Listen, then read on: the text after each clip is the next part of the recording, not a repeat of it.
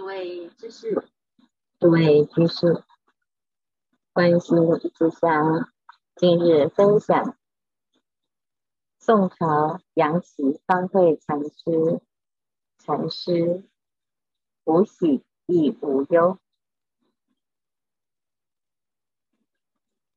从前有一位自认为已经悟道的禅师，经过一处茶铺，便进去想要喝碗茶。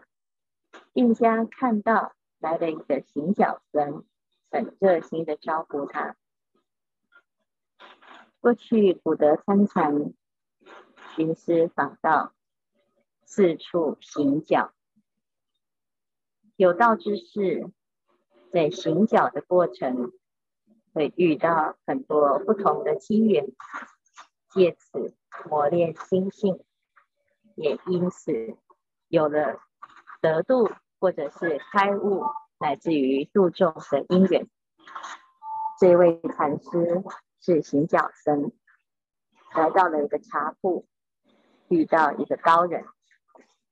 禅师环顾了茶铺子，一句话也没有说。店家心想，这是一位修行深厚的高人，态度更是恭敬，并表示有一个问题想要请教禅师，若能得到答案就供养禅师。禅师点头同意，店家就问了：古镜尚未磨光以前是怎么样的？古镜代表的是什么？古镜代表是我们的心。每一个人都有一面镜子，这个镜子从古至今早已存在。禅师很快就回答：这个问题很简单，古镜还没有修行，还没有磨光之前是黑暗而且没有光亮的。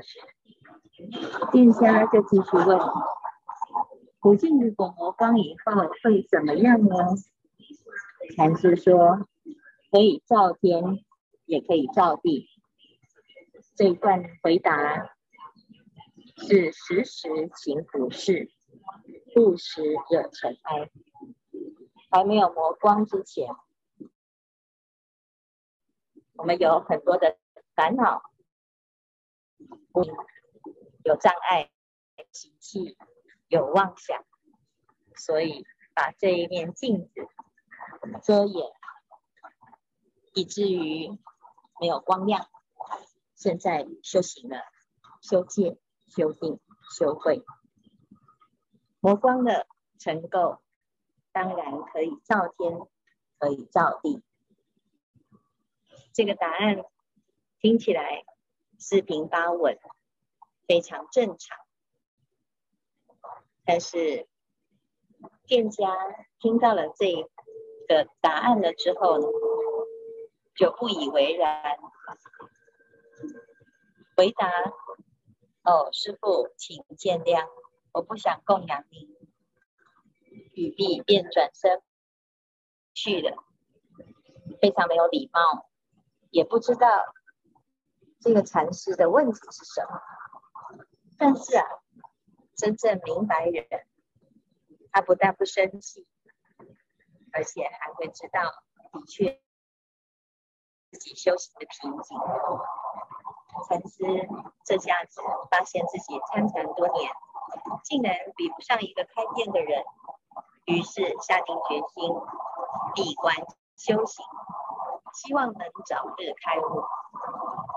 过了3年，禅师又来到了这家茶坊，店家依然热心招呼。他又再一次认识这位禅师，他说：禅师别来无恙，我还是想请教那句话，古镜尚未磨光以前是怎么样的？这一次禅师的回答不同了，他讲：此去汉阳不远。店主再问：处境如果魔方了以后会怎么样呢？禅师回答：黄鹤楼前鹦鹉洲。这一段公案非常有名。什么叫做此去汉阳不远呢？禅师的所在地就在汉阳。汉阳有一个名景叫做黄鹤楼，黄鹤楼就在汉阳，汉阳就在黄鹤楼。黄鹤楼前登楼一望，可以看到眼前有一座鹦鹉洲。古代的诗人李白曾经写过黄鹤楼前鹦鹉洲这样子的诗句，描述了鹦鹉洲的情景。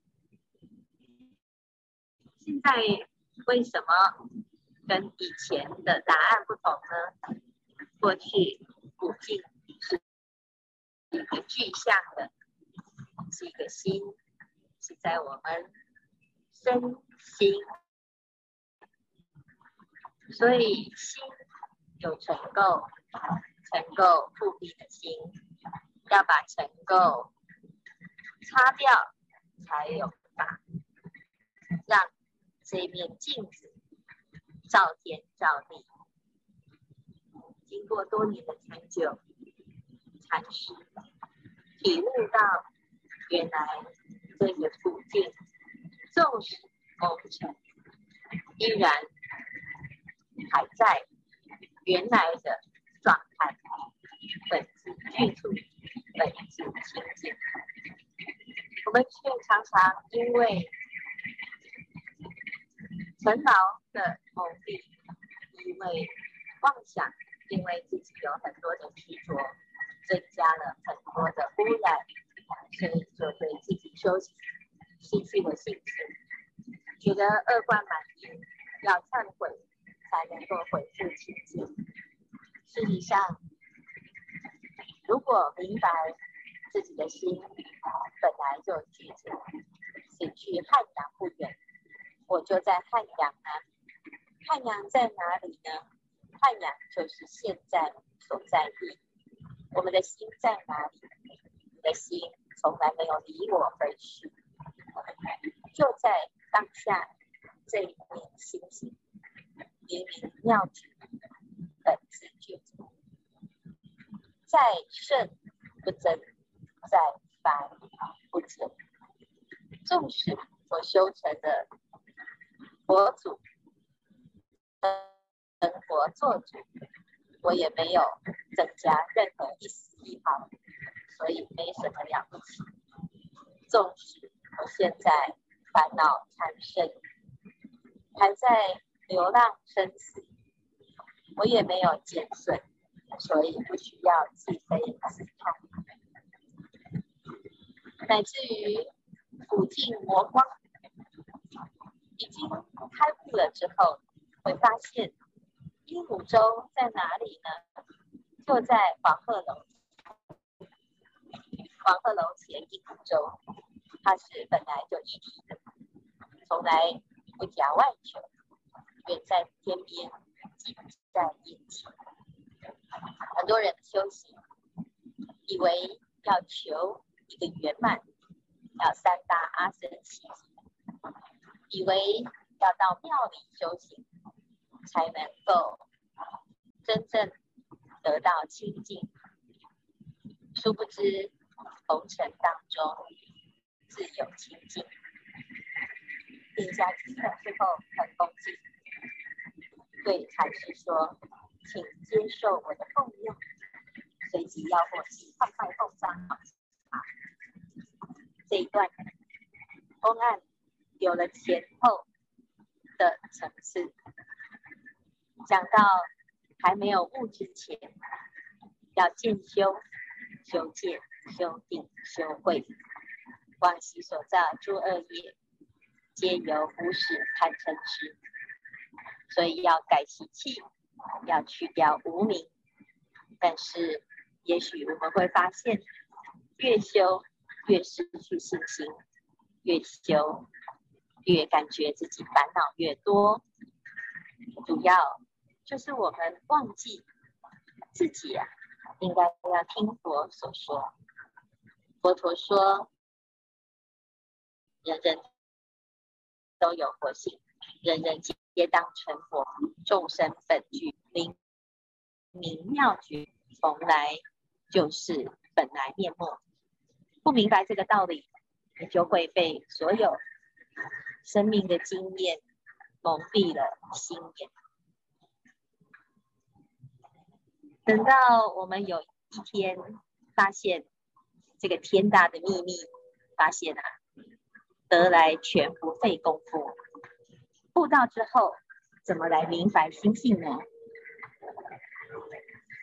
心随万境转，转处实能忧。随流任得性，无喜亦无忧。心在万境当中转来转去，每天有各式各样不同的烦恼业障，有各式各样的人事物要应对进退，每天日理万机，在穿衣、吃饭、喝茶、吃饼、挑柴玉米当中转个不停，何时才能了呢？很多人在这个尘劳当中，觉得自己离道越来越远，而且心烦得不得了，各式各样的记挂，各式各样的放不下，各式各样的痛苦，心里就会想，有一天我一定要好好来修行。或者是会另外一种极端，既然已经都这么的业障，干脆就放弃了想忘，这一生修行无望，来世再说吧。所以其实都是不了解这念心。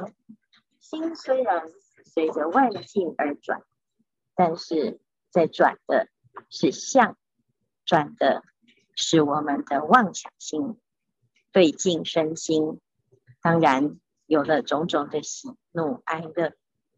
但是我们的灵明妙觉呢，在转的这个当下，从来都在转处使能忧。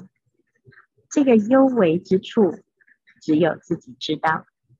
如人饮水，冷暖自知。如果你能够在万物当中，在万法当中，在每天忙忙碌碌当中，回顾自己的内心，狂心顿歇，你就会发现，其实要在这个生命中找到真实的自己，并不是逃到深山，也不是舍弃一切，你就能够在这里明白自己的心。随流是生的随流，妄想的随流。纵使流浪在生死，流浪在六道，就像是旅行。在旅行当中安住自己的本心，随缘，但是不变。弃悟了这念心，明白了自己，无喜亦无忧。遇到好事，开开心心，但是知道这是一个善缘的成就。得已不会得意忘形，失去的时候呢，也觉得本来如此。因缘有聚就有散，因缘有生就有灭，所以得到也不会特别的沾沾自喜，失去也能够随缘的接受。在缘起缘灭当中，真正找到一个自在、从容、安详。我们在面对这么多的来来去去，生命有这么多的悲欢离合，看尽了春夏秋冬人世的变化，你能否在自己的心中找到一份理解，能否看清原来这个世间的苍凉，不过就是在告诉我们世间无常，乃至于所有的万物都在为你无声说法。明白此理，我们在这个生命中自有一份天地，自然自在无碍。禅师的心展现在诗记中，我们透过了禅门的诗记，可以阅读禅师的心。谁是禅师呢？禅者，佛之心。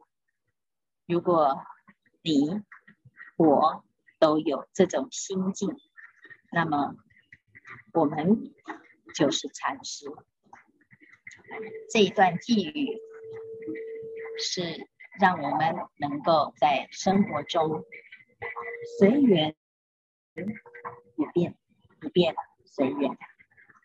你很累，你很烦，每一个人家家都有难念的一本经，在生命中我们只下承担。每个人的任务都不同，每个人的承担也不同。接受自己现在所面对的一切，欢喜的接触各式各样的人事物，纵使是不对头，纵使总是觉得得不到自己想要的，纵使在各种环境当中有种种的不如意，但是当我们懂得随缘，逆境来当作是一种磨练，让我们有超越的机会。顺境来非常感恩，原来一切具足，这么多人在照顾着我们，佛菩萨始终善护念。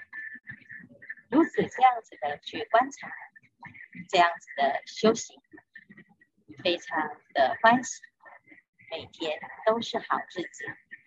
那么你不需要到深山禅修，你在红尘当中自有一份禅心。